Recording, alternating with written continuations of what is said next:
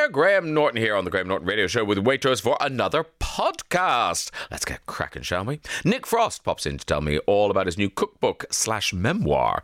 And it's the start of Black History Month here at Virgin Radio. Mykaell Riley joins me to tell us all about the Sunday shows he'll be presenting.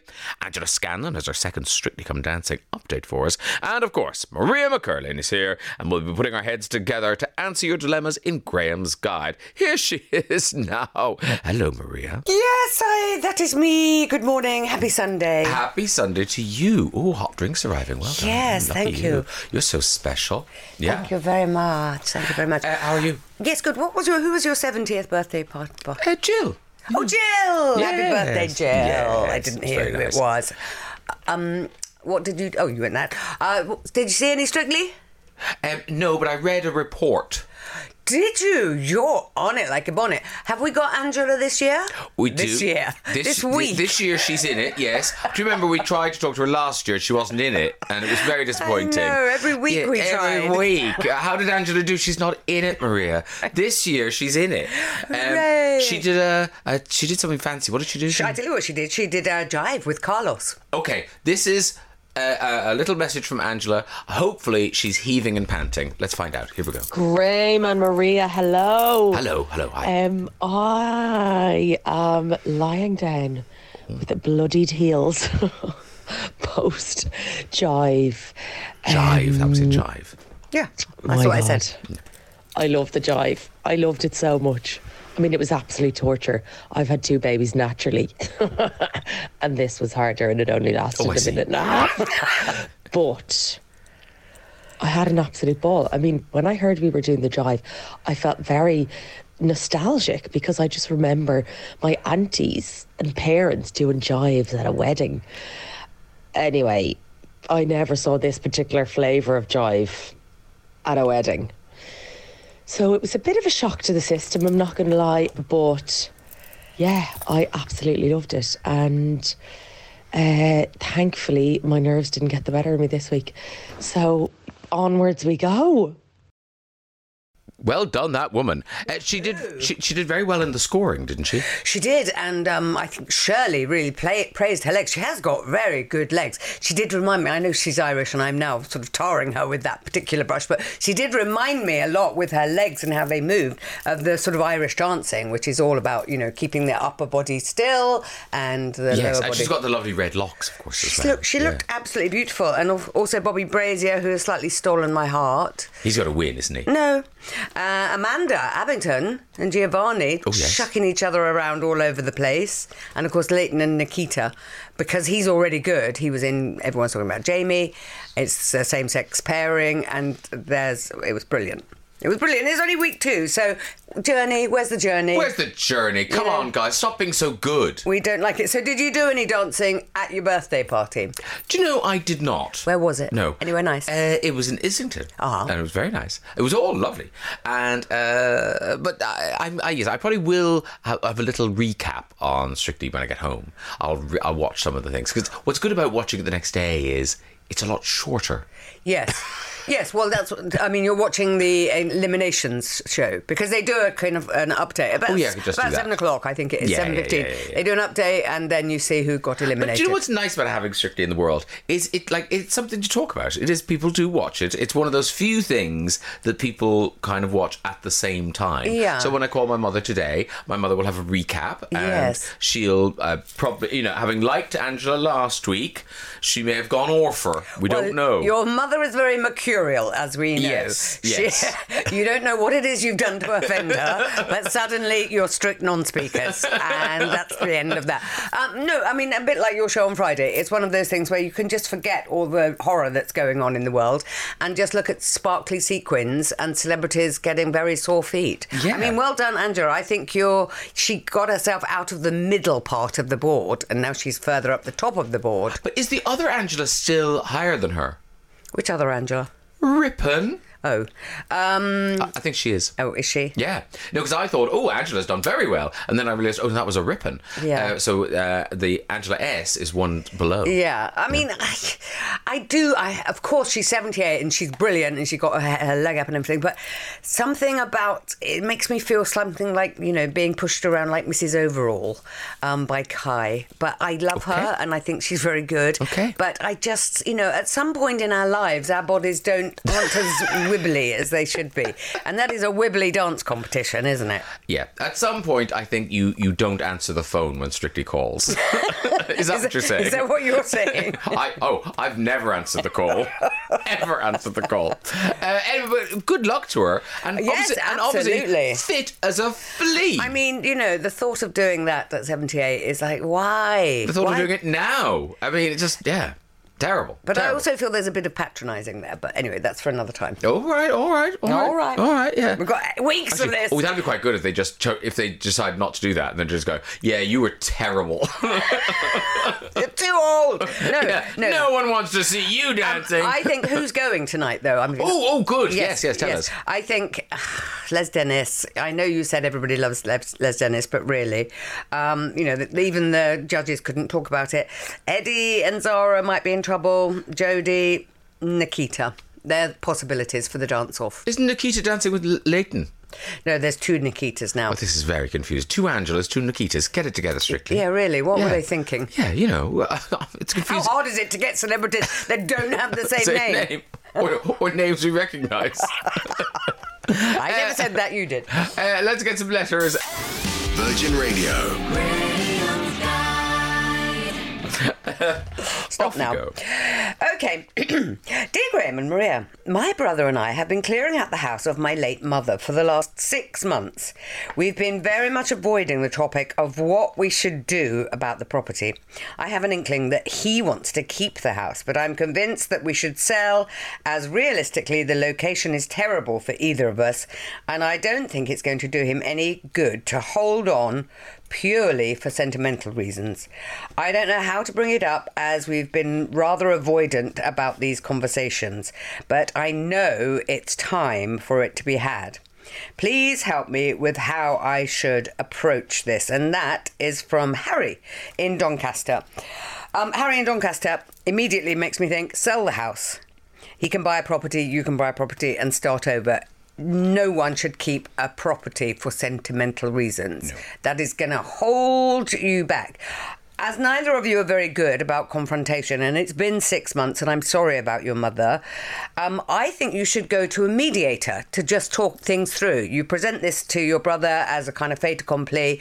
I think we need to talk some things through, maybe see a solicitor, maybe see a mediator, just so we know what we're on the same page. And then there's a third party in this terrible scenario that can help you, help you along, help you make decisions, um, and put the points that you're feeling about your brother. If he says, No, I want to keep it, I feel very sem- sentimental about that house, it's where I grew up.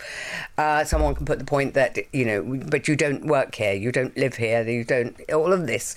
Uh, because, two, I mean, you can imagine, can't you, two boys together trying to talk about something that is owie painful in the heart because they've lost their mum and now, you know, they've got to get rid of the the family home. Yeah. But having just done it, you just have to do it and not turn back because we move forward. Yes, I mean, I surely, Harry, whatever happens, even if you wanted to keep it, I, presumably there was a will. I'm guessing. So you jointly now own this house, the two of you. So I think it's quite easy to kind of go, well, I guess we should get the house valued. Yeah. Because whatever happens, you need to get the house valued. Because Harry's not giving his brother half a house. No. You see, already there's a. You can see why nobody has, Yeah, uh, no has wants to talk brought this it. up because he doesn't want to. He doesn't want to have that conversation with Harry. Doesn't want to have it with his brother because his brother won't have half the money that he can give. I'm assuming maybe he does, but why does he want the mother's house if that's the case? Um, he won't have. He won't be able to buy Harry out. Yeah. So it has to be sold. I mean, I suppose is there a? I mean, they've clean, they've cleaned it out now. Um, I suppose if if your brother is literally just isn't ready yet, you can wait a little bit. Maybe you could rent it out for a while. I mean, do you think the brother lived there with the mother? Well, maybe it's a family home. Maybe they grew up there. Well, yeah, I know, but brother is not young, is he? Well, I don't know, but but it also there is Yes, yes, sentimental yes. things. But it, and- I mean, if it, if it had been that's- if it had been his home, I was Yeah. going to say, then that is a different story. You're going from losing your mum and then you're losing your home. But it strikes me that they've been clearing out the house. That it's neither of them have been living there, but it is Yeah. a sentimental family. home. Yeah, because it's the family home, it's where you grew up. Yeah. Harry, I think maybe you're worrying too much because when you say I have an inkling, what does that even mean? I think he knows that Harry wants to live there. No, Ha- Harry doesn't. No, no, uh, his brother wants Yeah, to live yeah. there. Sorry, Yeah. I wish we had the brother's name. Yeah. and we could call them both by name. Larry. Okay, let's say Larry.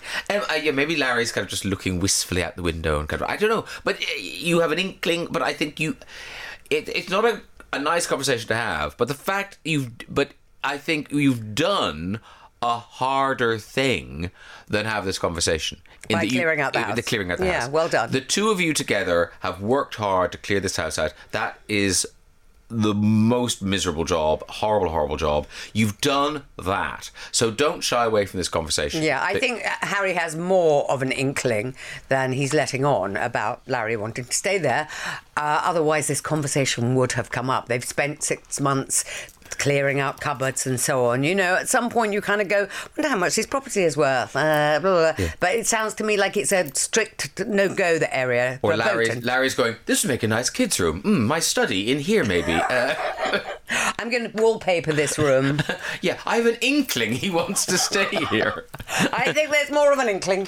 Uh, yes, I. But we're not solving the problem. How Yeah, do no, they but, do it? but I just, well, I would say, Harry, uh, be brave because actually, like I say, you've done You've a really hard brave. thing. You've been really brave. It doesn't, it doesn't take much. If your brother wants to keep the house, if that's really what he wants, then it is a problem because then you do have to kind of navigate that and kind of go, okay, well, if you can afford to buy it, buy it. Um, but you know what? Ha- there's no reason why Harry should give your brother half a house. You can really see just with this one one problem, which is quite easy, how people fall out. Oh yeah, I mean, it's just where there's a will, there's a family. People, everybody needs to make it very clear what your wishes are. and also people go nuts. I'm sure Larry had no like. I wonder how often Larry even went back to this house when the mom was there. So suddenly the mom's gone, and suddenly there's this weird thing that happens. Kind of like, oh, I can't let go of house.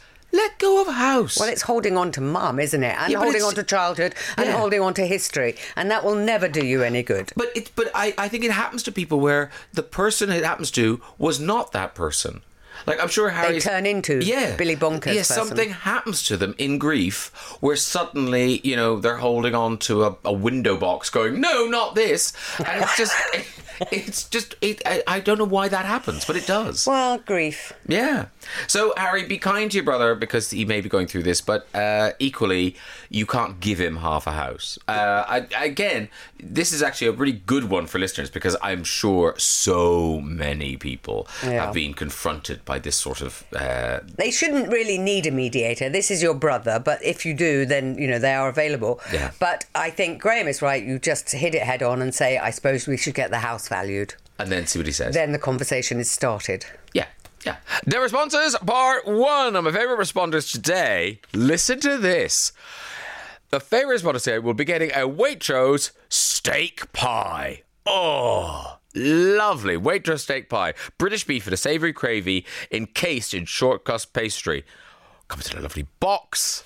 That is what my favourite responder is getting today. Michelle's in Sheffield. My brother and I were in the same situation last year. He mentioned we should keep the house for renting, and I wanted to sell but didn't say.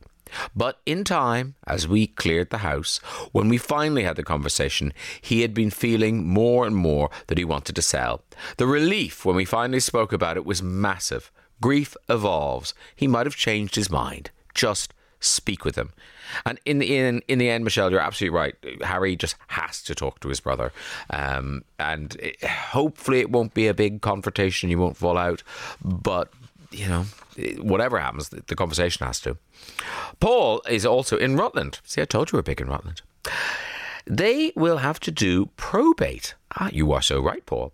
Uh, which will mean they have to value the property. So use that as a starter, as there will be inheritance tax to pay whether they sell or not. Paul, you're a genius. Of course, there'll be probate, and you will have to value the property. Uh, Paul is in Lincoln. If he can't say it to his brother, write a letter to him. Explain it's difficult to talk about it face to face. Then list the options sell it, rent. He could ask his brother if he feels there are any other options. The letter will start them talking, hopefully. Okay. And Gary from Horwich. It may be that his brother is thinking the same thing about Harry, as neither have discussed it. His brother will probably be very relieved when he suggests selling it. Take the bull by the horns, and all will work out. Thank you very much, Gary. Uh, the steak pie has to go to Paul in Rutland for his very sensible advice. Thank you so much.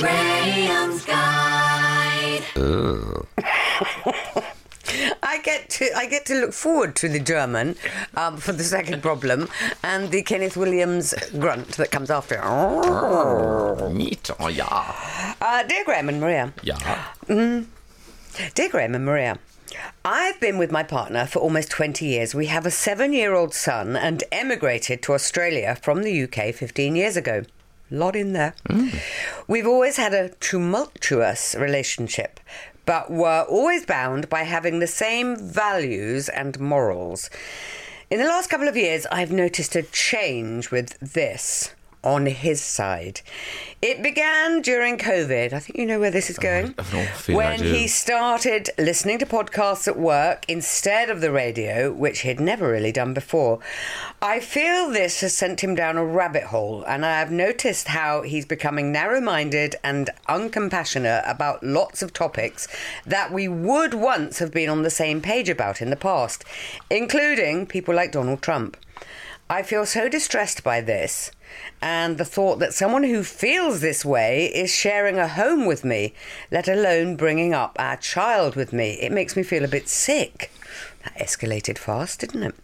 I've tried to look for help on about this online, but can't find anything.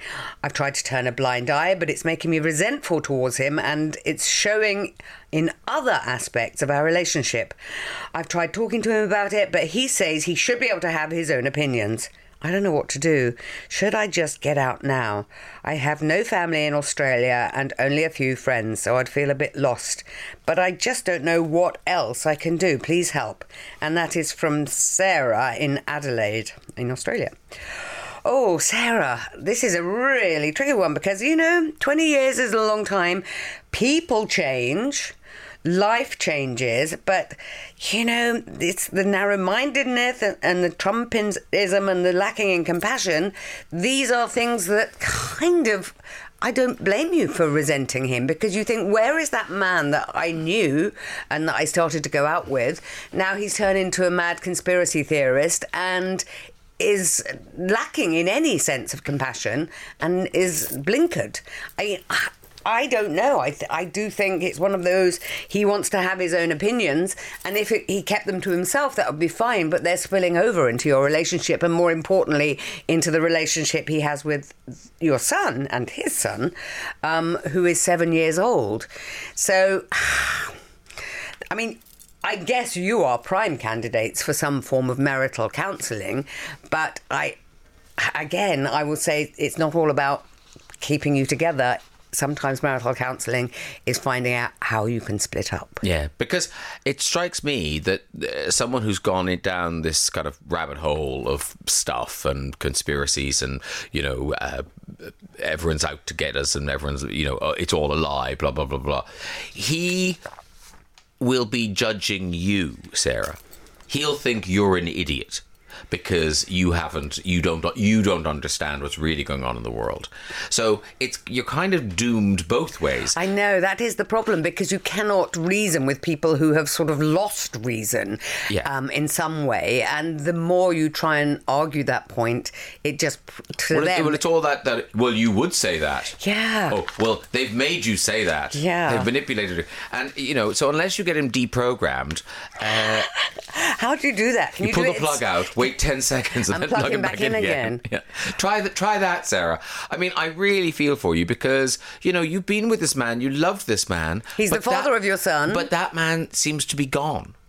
And I'm not sure. I d- maybe people listening to this will kind of go, "Oh, this happened to me," but actually, uh, this happened, and they came back to me. You know, they watched something which revealed, "Oh, actually." Uh, The things I believe are nonsense, but I don't think so. I think once you've decided the Once Earth is flat, once you, yeah, once you've decided the Earth is flat, nothing's going to convince you it's not. No, and No for- amount, no amount of globes. No, and even if you push them off the edge, um, I feel for her, and I just think, I, I, for once, I feel there isn't an alternative to this, and that should be crazy. It should sound crazy because you know it's just that he's been listening to some things and changed his mind on stuff, but that's enough. It really is, particularly when you when you spend a lot of time listening to them. You go you go deep, and it, is I don't know what it is. It's and also I suppose Sarah, you know, it's too late now, but you look back and you kind of go, oh, actually, There were he- signs. There were signs. He was that he was looking for he was looking for you know excuses or he's looking for whatever. reason. Uh-huh. It, it's it, but the problem is it's imperative to these people that they convince others of their rightness. You can't just go, "Oh, I'm I, this is how I feel," and then keep quiet about it. They want to convince others of their rightness, so they keep wanging on about it, and that's difficult Yeah. with the son, I think. Yeah, don't don't don't let him listen to this because we're just mainstream media. We're crazy. We're we're just bots, in fact. yeah, aren't we? Yeah, we're just enabling. We're just enabling the system. I've been programmed not to answer this problem because I don't know how. I haven't got the right, right data. Sorry. Uh, yeah, well, they would tell you to leave me, wouldn't they? Yeah. Uh, I honestly, Sarah, we're laughing, but you are. No, I'm and I'm not laughing at Sarah, I'm but laughing no, at but I, I, I, I hope.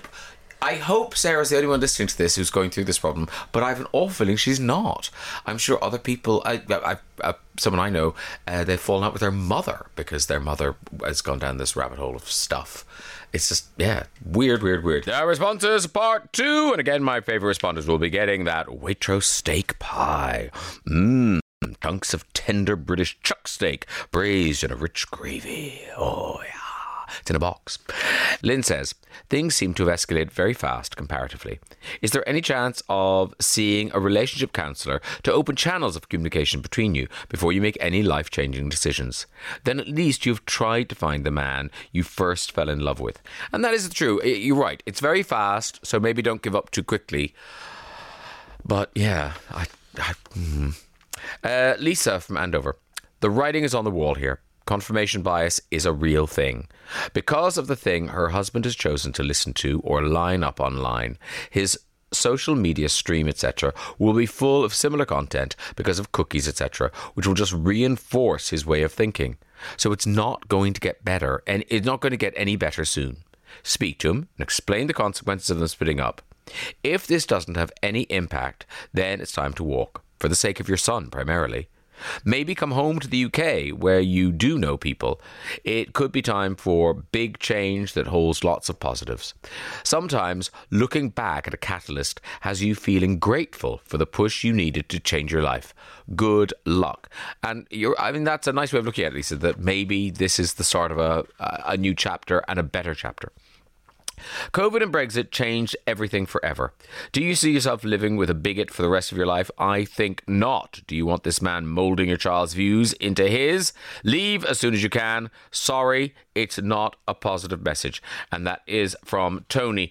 Um, steak pie to Lisa. Lisa from Andover, steak pie, because yes, you saw the writing on the wall, but you you found a sort of silver lining, hopefully, and and that's all uh, we can um, really hope for at all. The Graham Norton Radio Show with Waitrose. Food to feel good about. Virgin Radio. What a joy to welcome to the show Nick Frost, one, of the, one of the lovely people. Hello, thanks for having me. Eh, no, thank you for this book. Uh, it's just gorgeous. A slice of fried gold. Was it always going to be this hybrid, or did you start writing a memoir and it morphed, or did you start writing a cookbook and it morphed? Yeah, it was a cookbook, but then I didn't want to do that thing. I always think it's kind of a bit boring when a celebrity endorses a brand of cat food, or I never see the point of it. So I thought, well, I do cook and I love cooking, so let me let me write down everything I can cook which was about 300 things and techniques that I know and things that I find interesting within the world of coo- cookery and food, and then let me see if I can pack that out with comedy and memoir and and uh, yeah, I did it that way, and I felt like I had something which wasn't. Uh, it felt real, you know. It felt like But also, it, it- you it, it's a proper read. I mean, I think Yeah. cookbook will make people think it's recipes. It's not. Re- it, I mean, they're in there. Uh, yeah, I mean, I'd say from a legal standpoint, don't try any of the recipes. I mean, you will per- one of you will perish. Yeah, the Mary Berry domestic science teacher has not okayed. Yes, she has not. Okay, No. yeah, yeah. Uh, yeah, I just wanted it to be fun and also kind of heartfelt, and you know, I think there's a thing there in terms of I don't have my parents anymore, but I have things that they used to cook for us, Yeah. and they taste exactly the same when I do it. So, you know, in as much as I can make not make my children eat those things, but they love those things too, and it's like, well, you will know my parents through that in, Yeah. a, in a way, you know. Um, you speak or write so beautifully about being a parent. Like I'm not, Right. a, I'm not a dad, but I've always imagined if I was a dad, I'd feel the way you talk in the book. Whereas parents don't really confess about how hard it is. Yeah, it is hard, and and I'm not great at it all the time. And I think it's it's, I think it's it's all right to fail. It's all right, you know. And I often say to my own kids, look, I'm I'm just not that good at this right now. I've never. I heard someone say it the other day, which was a really nice way of putting it, saying to your kids, I've never done this before, you know, bear with me, you know. Uh, and I'm fortunate that I've got a 12 year old as well, so he he he's the real messed up one, and then the others will be slightly less messed up as I refine my fathering. Okay, very good. No, I, I love that thing you say about you know you want your kids to be happy all the time, but then you've got to punish them.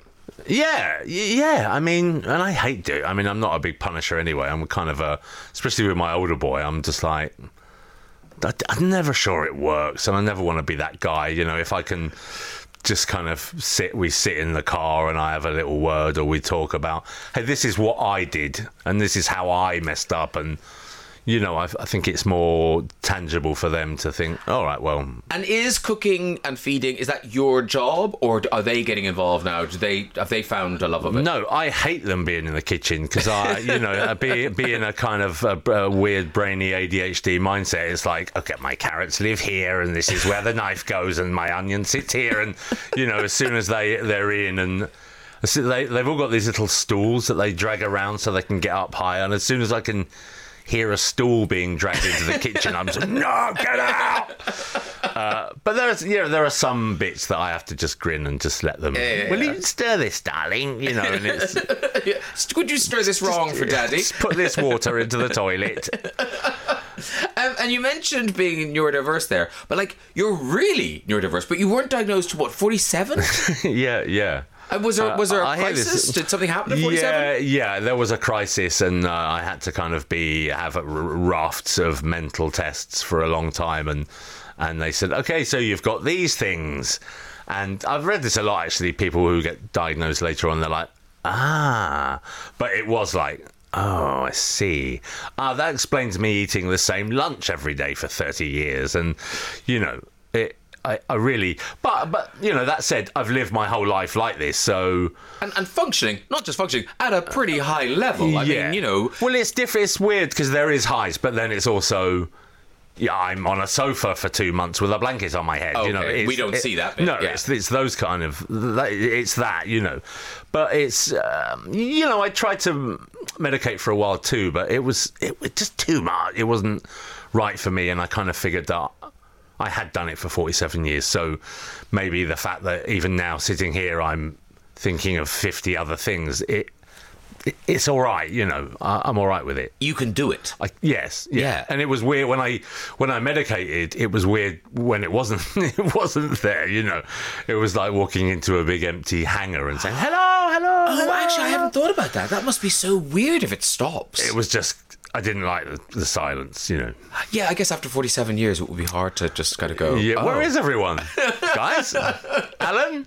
Well, I think particularly for creative people, because you kind of think, well, hang on, being that way made you know I was able Yeah. to create all this amazing stuff. Yeah, I think I I hear this a lot too. That people think ADHD is like some kind of superpower, And uh, I, I think I, I get it. I understand why you'd say that, but it's Yeah. also, uh, you know, crushingly painful if if if it isn't if you're if you're not that at that doing that at that point. If you know what I mean. But also because your brain is that wired that way, do you think that also explains the comfort you find in cooking? And Hundred percent. Yeah. I mean, even just peeling vegetables and then slicing them. I mean, sometimes I do that when I'm not even cooking. If my brain's in a certain way, I'm like, I'm now going to finely dice eight carrots, wow. and I'll just sit and I'll finally dice eight carrots, and uh, and then you like ten minutes, you stand up and you're like.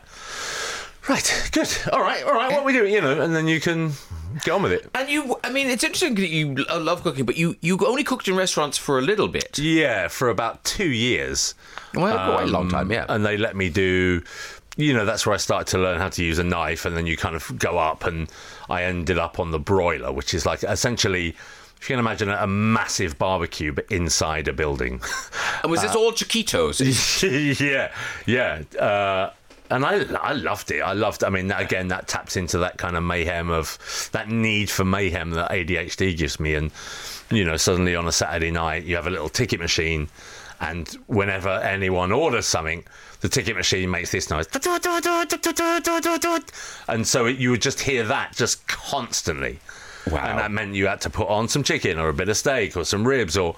Uh, I, I loved it. I loved doing it. Nick Frost is my guest. His book, A Slice of Fried Gold, it is a collection of recipes. Well, uh, cooking. It's it's how to make things. There's bits of food in there. There's a lot. No, I felt the beginning you were kind of uh, quite memoiry and da da da, and then as it goes along, you become much more food. It's like your confidence Yeah, right. as a, as a cookery writer grow, grew as you wrote the I book. think I remembered it's meant to be a, mem- a food book and not just a memoir, you know.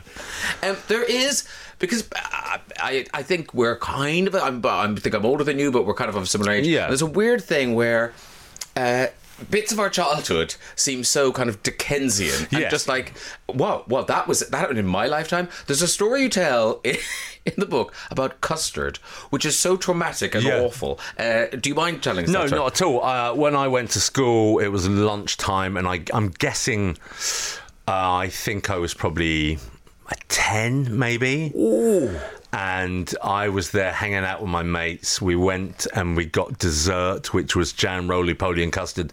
And to make them laugh, I got like three bits, three portions. Um, and I sat and I ate part of one, and then I was just full. And then one of the kind of teachers came round and said, "What? What are you doing? Why? What have you done here? Why aren't you eating this?" I was like, "Oh, sorry, I'm just full," and I was making. And then he said, essentially, "You're now going to sit here until you finish it all." Um, and that that was at like half past twelve in the afternoon, and it became just a horrible war of attrition. And I was still there at, at four o'clock in the afternoon, having not wanting to move, and you know they cleared dinner around me, and and he just sat there opposite me, and I just sat there and refusing to eat it. Uh, and then then my mum kicked the doors in of the of the and like came in and uh, saved me. She was very fearsome and. Yeah. Uh, yeah, she was like foul. She was effing and blinding, and she grabbed like she was then mad at me for some reason. Uh, but yeah, I got hauled out by my elbows, and it was it was a real thing. But I think it's absolutely put me off custard and teachers. Yeah, well, uh, teachers, like, what was going on in that man's head that he was It's- having a war with a 10 year old about custard? Yeah.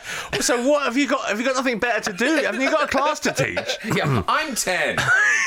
I've got time. Yeah. Uh, it was bad, and I think I say in the book too. I think if a, if someone did that to one of my kids or a kid, it's like, what are you getting out of this? It's Hopefully weird. that doesn't go on anymore. I hope not. Yeah, we, we think not. We think not. And your mom, I mean, you're, you you write really beautifully about your mother because there's a sort of bittersweet entry to Yeah. cooking for you. Yes, I mean, uh, uh, yeah. My mum, my my mum was a, a terrible alcoholic, and we have a terrible. I mean, we had a really tough time. And the older I got, the more I kind of hated her, um, because I didn't get it. I didn't understand why you would choose that over me. You know. Yeah. Um, and then when my mum died, then it's like, oh, okay, n- now I can't even tell you how I feel. So I think I spent a lot of time in my 30s and 40s just just utterly resenting that and and that loss and that tragedy and not being able to do anything about it until I reached a point in my life where I was suddenly like oh okay. Now I completely understand why you would do what you did. Yeah. and and it was only through that and, and through the book and through the writing of these books that I I found just a hundred percent forgiveness for her for for her, you know, and through knowing what addiction is and knowing what addiction can do and and and it, that wasn't her. That wasn't who she was as a woman or, or a mother. She she was made to do that you know Yeah, yeah. And also that some of your lovely memories of of her are in food. It's and, oh, cooking, yeah. that was part of it too. Yeah. It's like you know, I'd like my kids to remember these bits of my mum, not just the the the bits I remember. You know, she was an amazing, funny, charming, passionate, fiery, funny woman. You know, so she was all those things, and and I think you know through these books. My kids will have the chance to look at that and think, "Oh, she, you know, she was this, but she's also that." Yeah, know? yeah, yeah, yeah, yeah. And uh, so I'm reading the book, and you're, you know, you seem to be really good. Uh, You start with bread. Like, oh, right. Back off, Nick Frost. It's Br- easy. It's so, oh, it's so It- not. You make it sound not. easy, but it's not. But you start with bread, then you do all the savoury stuff, and then you're kind of thinking, oh, okay, I get it. He cooks, and then along comes baking. I mean, Right. that's a, that's a uh, you do it all. But that's just having time and having that kind of brain where, you know, when I started to do bread, that was kind of during lockdown, as lots of people did it. But there was there was a time I was doing three loaves a day because, like, the first one, when I cut into it, I was looking at it thinking, mm, I don't think it's proved enough. And then it's like, okay, well, it's still only 3 a.m., so let's do another one. And then you'd do that one slightly different, and then you'd have another one later on. You know, it was just that I have that thing in me where I'm like, let's get it right, let's keep going, and let's let's improve it and try and perfect it. Which I think with bread is is you you can't. You know, I think Yeah, there'll always be something slightly weird. hint of mystery. Yeah. And because you're a cook, are you a good uh, guest? Are you a good customer? Uh, like, do you enjoy eating other people's food? I am face to face, but then in the car home, I'll always say, "Yeah, I needed more salt," or you know. But yeah, generally, also I think there's that thing that, apart from my mate Danny Brown, who's just a fantastic cook, so whenever I'm at Danny's, I just sit back. I'm like, "This is going to be great." Uh, but yeah, I mean, also I think because people know you you can cook and you love cooking, you're you're pretty good at it. You, you tend to not be invited places. Yeah. because they're like, oh, I don't want to cook for him because he will be quite critical of it. Yeah, and also, Which- yeah, you feel. Black. Which, uh, which I am. Yeah. Well, it's like you wouldn't invite Tom Daley to go diving. You know? No, no, I wouldn't. no, no, no, you wouldn't. If he wanted to just come and do a few lengths, that's fine. But uh, we're not diving together. No, that's never going to happen. Um, and what about you know because it's such an obvious thing for you to do a, some sort of television-y thing, or have people, Yeah. have people approached you about doing cooking on, on the box? Uh, not really. I mean, I'm, there are bits and pieces, but uh, Yeah. nothing. Uh, I, I I like to. I mean, I think. I think I think my problem with that is I, I think a lot of the, the the cookery show is very kind of samey samey. They're all kind of the same. Yeah. Um, I think it would be if I could find something a different style of format and bring in the memoir part of it as kind of uh, written little sketches and and and uh, you know an, uh, an actual narrative that you'd shoot Yeah. like a TV show. If you can have that floating around somewhere in there, as well as like people coming in and we're having a laugh and Yeah. chatting about being a dad or grief, or then that, He's thought about it. It's that, happening. that feels fun, you know. Yeah. that, that feels nice, like in that kind of Mortimer White Whitehouse vibe. you Yeah, know. yeah, yeah. Just people enjoying each other, and then we enjoy watching that. You know. Uh, well, listen, you should be so proud of this book. It's, it's great. Thank you. Uh, a Slice of Fried Gold is what it's called. It's out in hardback now. Uh, Nick Frost, thank you so much for coming to Thank see you. us Thank and you giving up to your Sunday. Thank you. Bye. Are you about to do a lunch now? Are you going home to cook lunch? Or is it in the oven? Uh, no, we're having cheeseburgers on a barbecue. oh, Oh, lovely. That sounds gorgeous. Still to come, Mykaell Riley joins me for the start of Black History Month on Virgin Radio. But first, Come on, baby, tell me what's the word, a word up. Word Up's the name of our competition, and it's your chance to win a Graham Norton Waitrose gift box, including a reusable drinks cup, Waitrose Brut Champagne, number one salted caramel truffles, and a number one aged balsamic vinegar of Modena. There's lots in that box. Okay, uh, Uh, we have Kerry on the line, hoping to win it. Hello, Kerry. Hello, good morning. Hi, morning to you. Where are you, Kerry? I'm in rainy Mid Wales at the moment. Oh, uh, mi- where in Mid Wales? Rainy Mid Wales. Oh, rainy Mid Wales. I thought it was the place name. No, it's very wet and soggy here today. oh, lovely. Are you on the move or just sat in Mid Wales in the rain?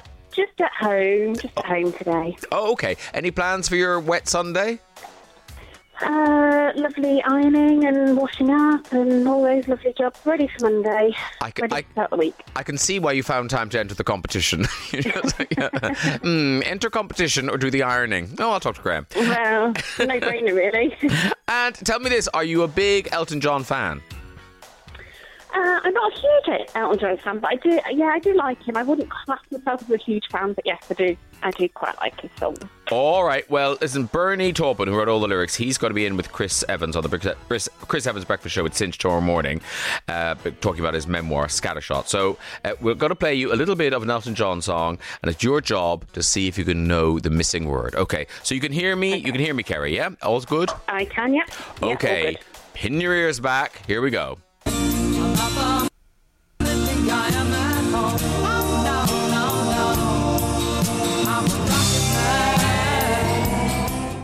All right, Kerry. What was the missing word? I actually didn't hear where the gap was. I'm really sorry. Should we play it one more time? Let's play it one more time. The gap is Yes, early please. on. The gap is early on. Here we go. Okay.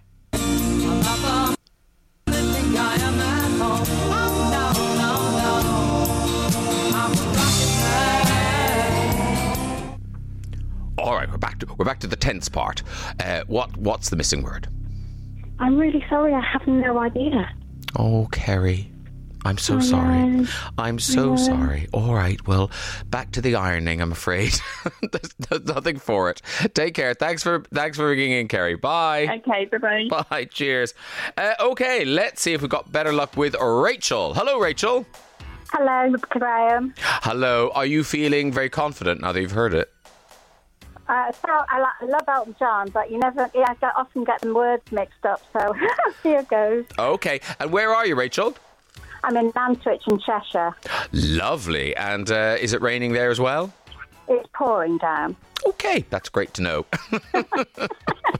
so, uh, yeah, this, this is probably going to be the highlight of your day. Uh, all right, uh, Rachel, let's see if you could. I'll play it one more time and let's see if you can do the missing word. Here we go. Oh no, here we go.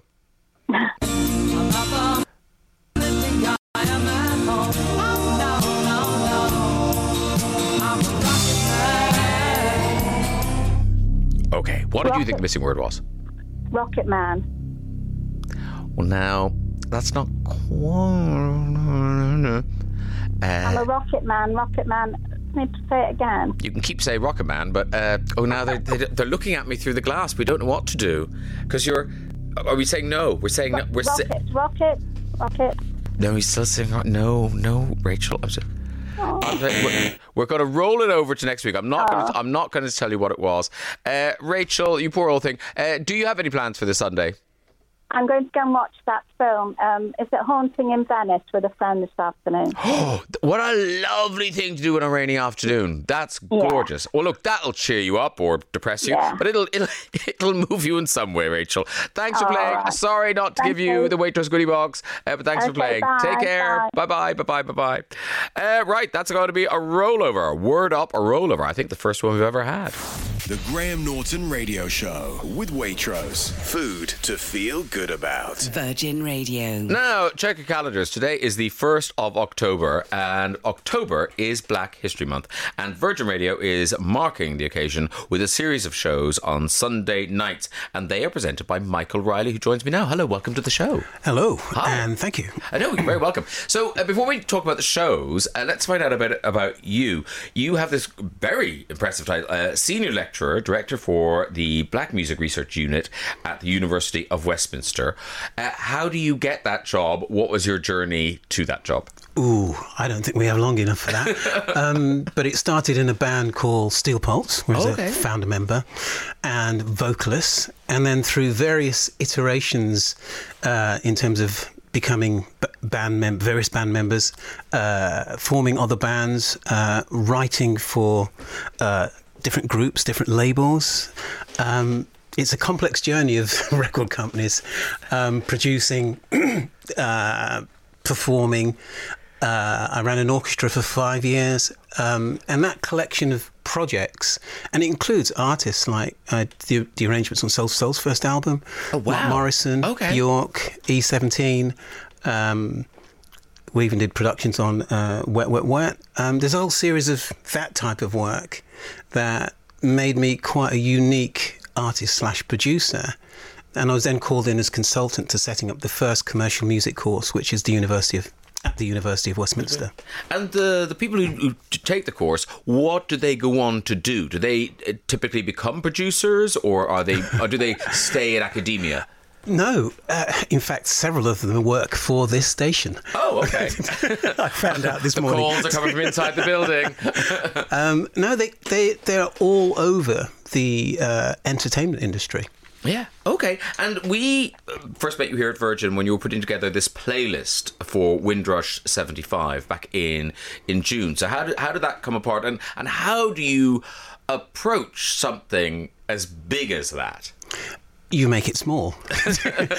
um, so. Th- in terms of 75 years of artists and songs uh, being published and charting, I suggested we just reduce it to 20 songs. And we find a list that was, I suppose, would create the least, least problems, least problematic in terms of an audience saying, What have you left off? Okay. So that was it. And it was coming up with 20 artists and then just fighting the fire that, that started. But also, like you, so you did it. You got your twenty artists. Now that was back in June. We're now first of October. Uh, uh, since then, have you kind of had sleepless nights, going, "Oh, I should have put a. Uh, why did I?" Da, da, da. Uh, the whole time because, as I said, it's 75 years of artists and songs, and so, for example, we missed out uh, individuals like um, a name's gone straight out of my head, um, Blue Mink, um, Madeline Bell, Oh, yeah. a fantastic artist, um, uh, Tasmin Archer. Again, you know, not for any other reason than at the time of putting the list together, just didn't think of them. You know, there's artists like the S- Southlanders, one of the first. I'm a man and I, uh, I'm a mole and I live in a hole. Yes. Um, and so forth. These are all artists which are part of the Windrush generation that we've just forgotten about. That had that, number ones. Yeah, yeah, You know, yeah. so it's a complex, complex process that I'm constantly going over and adding to at the moment. So Billy Ocean kicks off tonight. How important uh, is Billy Ocean to kind of uh, black uh, music history? I think he's he's he's exceptional and he's singular in terms of his sales, which I think is around about 50 million uh, as a solo artist. And I think that is significant in, in that we don't even know that it's overlooked. I, I not- so did, I, I read it out yesterday, and I was like, "What?" Yeah. he's he's a phenomenal artist uh, that started in the seventies, and then had a series of hits in his own right, and then working with film and so forth. Um, he uh, is also a steel pan player as well, huge cal- calypsonian. Um, taught his daughter, um, and at Westminster we gave him an honorary doctorate to say. Well, we're trying to say we own you. We don't, but it's, it's to help profile who he is and Yeah. what his contribution. But Yeah. also, he must have been, you know, uh, that's a very nice thing to get. yeah. It is, and he's a really, really lovely person, really humble about it. And I think that is perhaps why we know less about him. He doesn't go around screaming, I've I've been so successful. But he's not alone. I mean, there's other artists we don't realise their contribution, such as Liz Mitchell. Uh, 100 million sales she's she's This is the lady attached from to. Boney M, This yeah. is one of the lead singers of Boney M, Boney M, which feeds into the narrative of Windrush, if you like, because she's very much British, very much Caribbean, um, and it's she's from a band Boney M, where the majority of musicians were Caribbean and British, but we don't attribute it. Yeah, I was, I, yeah. I was saying to you that I, uh, all in my head, always German. Boney M are German. No, they're not. We're claiming them because they are black British um, uh, successful uh, individuals. And uh, so, and how did she end up in Germany? How did that happen? Well, this was part of becoming uh, a member of. Uh, well, there was a call out for vocalists, and the three people that got through was uh, Liz, uh, another woman whose name's gone straight out of my head immediately. Let's focus on this. focus on this, and the dancer. Um, and that combination of voices is what uh, was recognised as significant, and they became the sound of Boney M. Yeah. And how, I mean, was there a kind of any, did they struggle with racism? Was that part of their journey? Or was it, were they just making hit music so people were colorblind? Well, it, oh, I, I'm, I'm not sure as far as colorblind. This is a point in time in uh, Germany where it was dance music, and what you looked like was secondary to the quality of the songs. I mean, uh, issues like Rasputin came back with a vengeance recently as a TikTok phenomena, and Boney M are huge in Russia. Uh, one of the few, if you like, black bands to go there and be really successful. Yeah. So I think if you sell records, you're in a special bubble where racism perhaps sits just outside. Yeah. And in terms of the series, who else will you be focusing on? We'll be looking at um, UB40 uh, within there. We'll be looking at uh, possibly Pauline Black. Um, we'll also be, well, I'm not sure I can say because we haven't nailed them down yet. There are a few other artists that we'll definitely be looking at. Okay. I, I, I'm told in my ear that Beverley Knight has confirmed. Beverley Knight. Yeah. Oh, yeah. then absolutely. Yeah. I have to hail Beverley Knight from Birmingham, my hometown. Yeah. Um, will also be a key feature on the programme. I mean, her voice is insane. She's so good. She is our, I think, Aretha Franklin. Um, we should put her on that kind of pedestal. She is our soul slash gospel slash musical representation in terms of black British females who've survived the industry. Yeah. But also, she's one of those people who. Like she's a diva, but because she doesn't have any of the diva sort of personality traits, I think we take her for granted in a way. Well, again, I think if you've got a gloriously nice personality and you're approachable, you tend to be overlooked, and that's Beverley. Diva on stage, in person, just a regular nice woman. Yeah, yeah, yeah. She needs to be more demanding. Throw She some needs an strops, ego. Bev. Yeah, throw some strops. Um, Black History Month on Virgin Radio with Mykaell Riley starts tonight at 7 o'clock. That's with the story of Billy Ocean. And then it runs every Sunday at 7 throughout October. Uh, thank you so much for coming in to see us, uh, Mykaell. It was a pleasure. And good luck with the shows. Have a great time. Thank you. Or, well, and welcome back to Virgin. Yeah, yeah, yeah. Thanks so much for listening today. You can catch me every Saturday and Sunday from 9.30 on Virgin Radio. Follow us on all our socials to keep up to date and make sure you check out our YouTube channel too. Just look up at Virgin Radio UK and you'll find loads of great interviews and live sessions. Until next time. The Graham Norton Radio Show with Waitrose. Food to feel good about. Virgin Radio.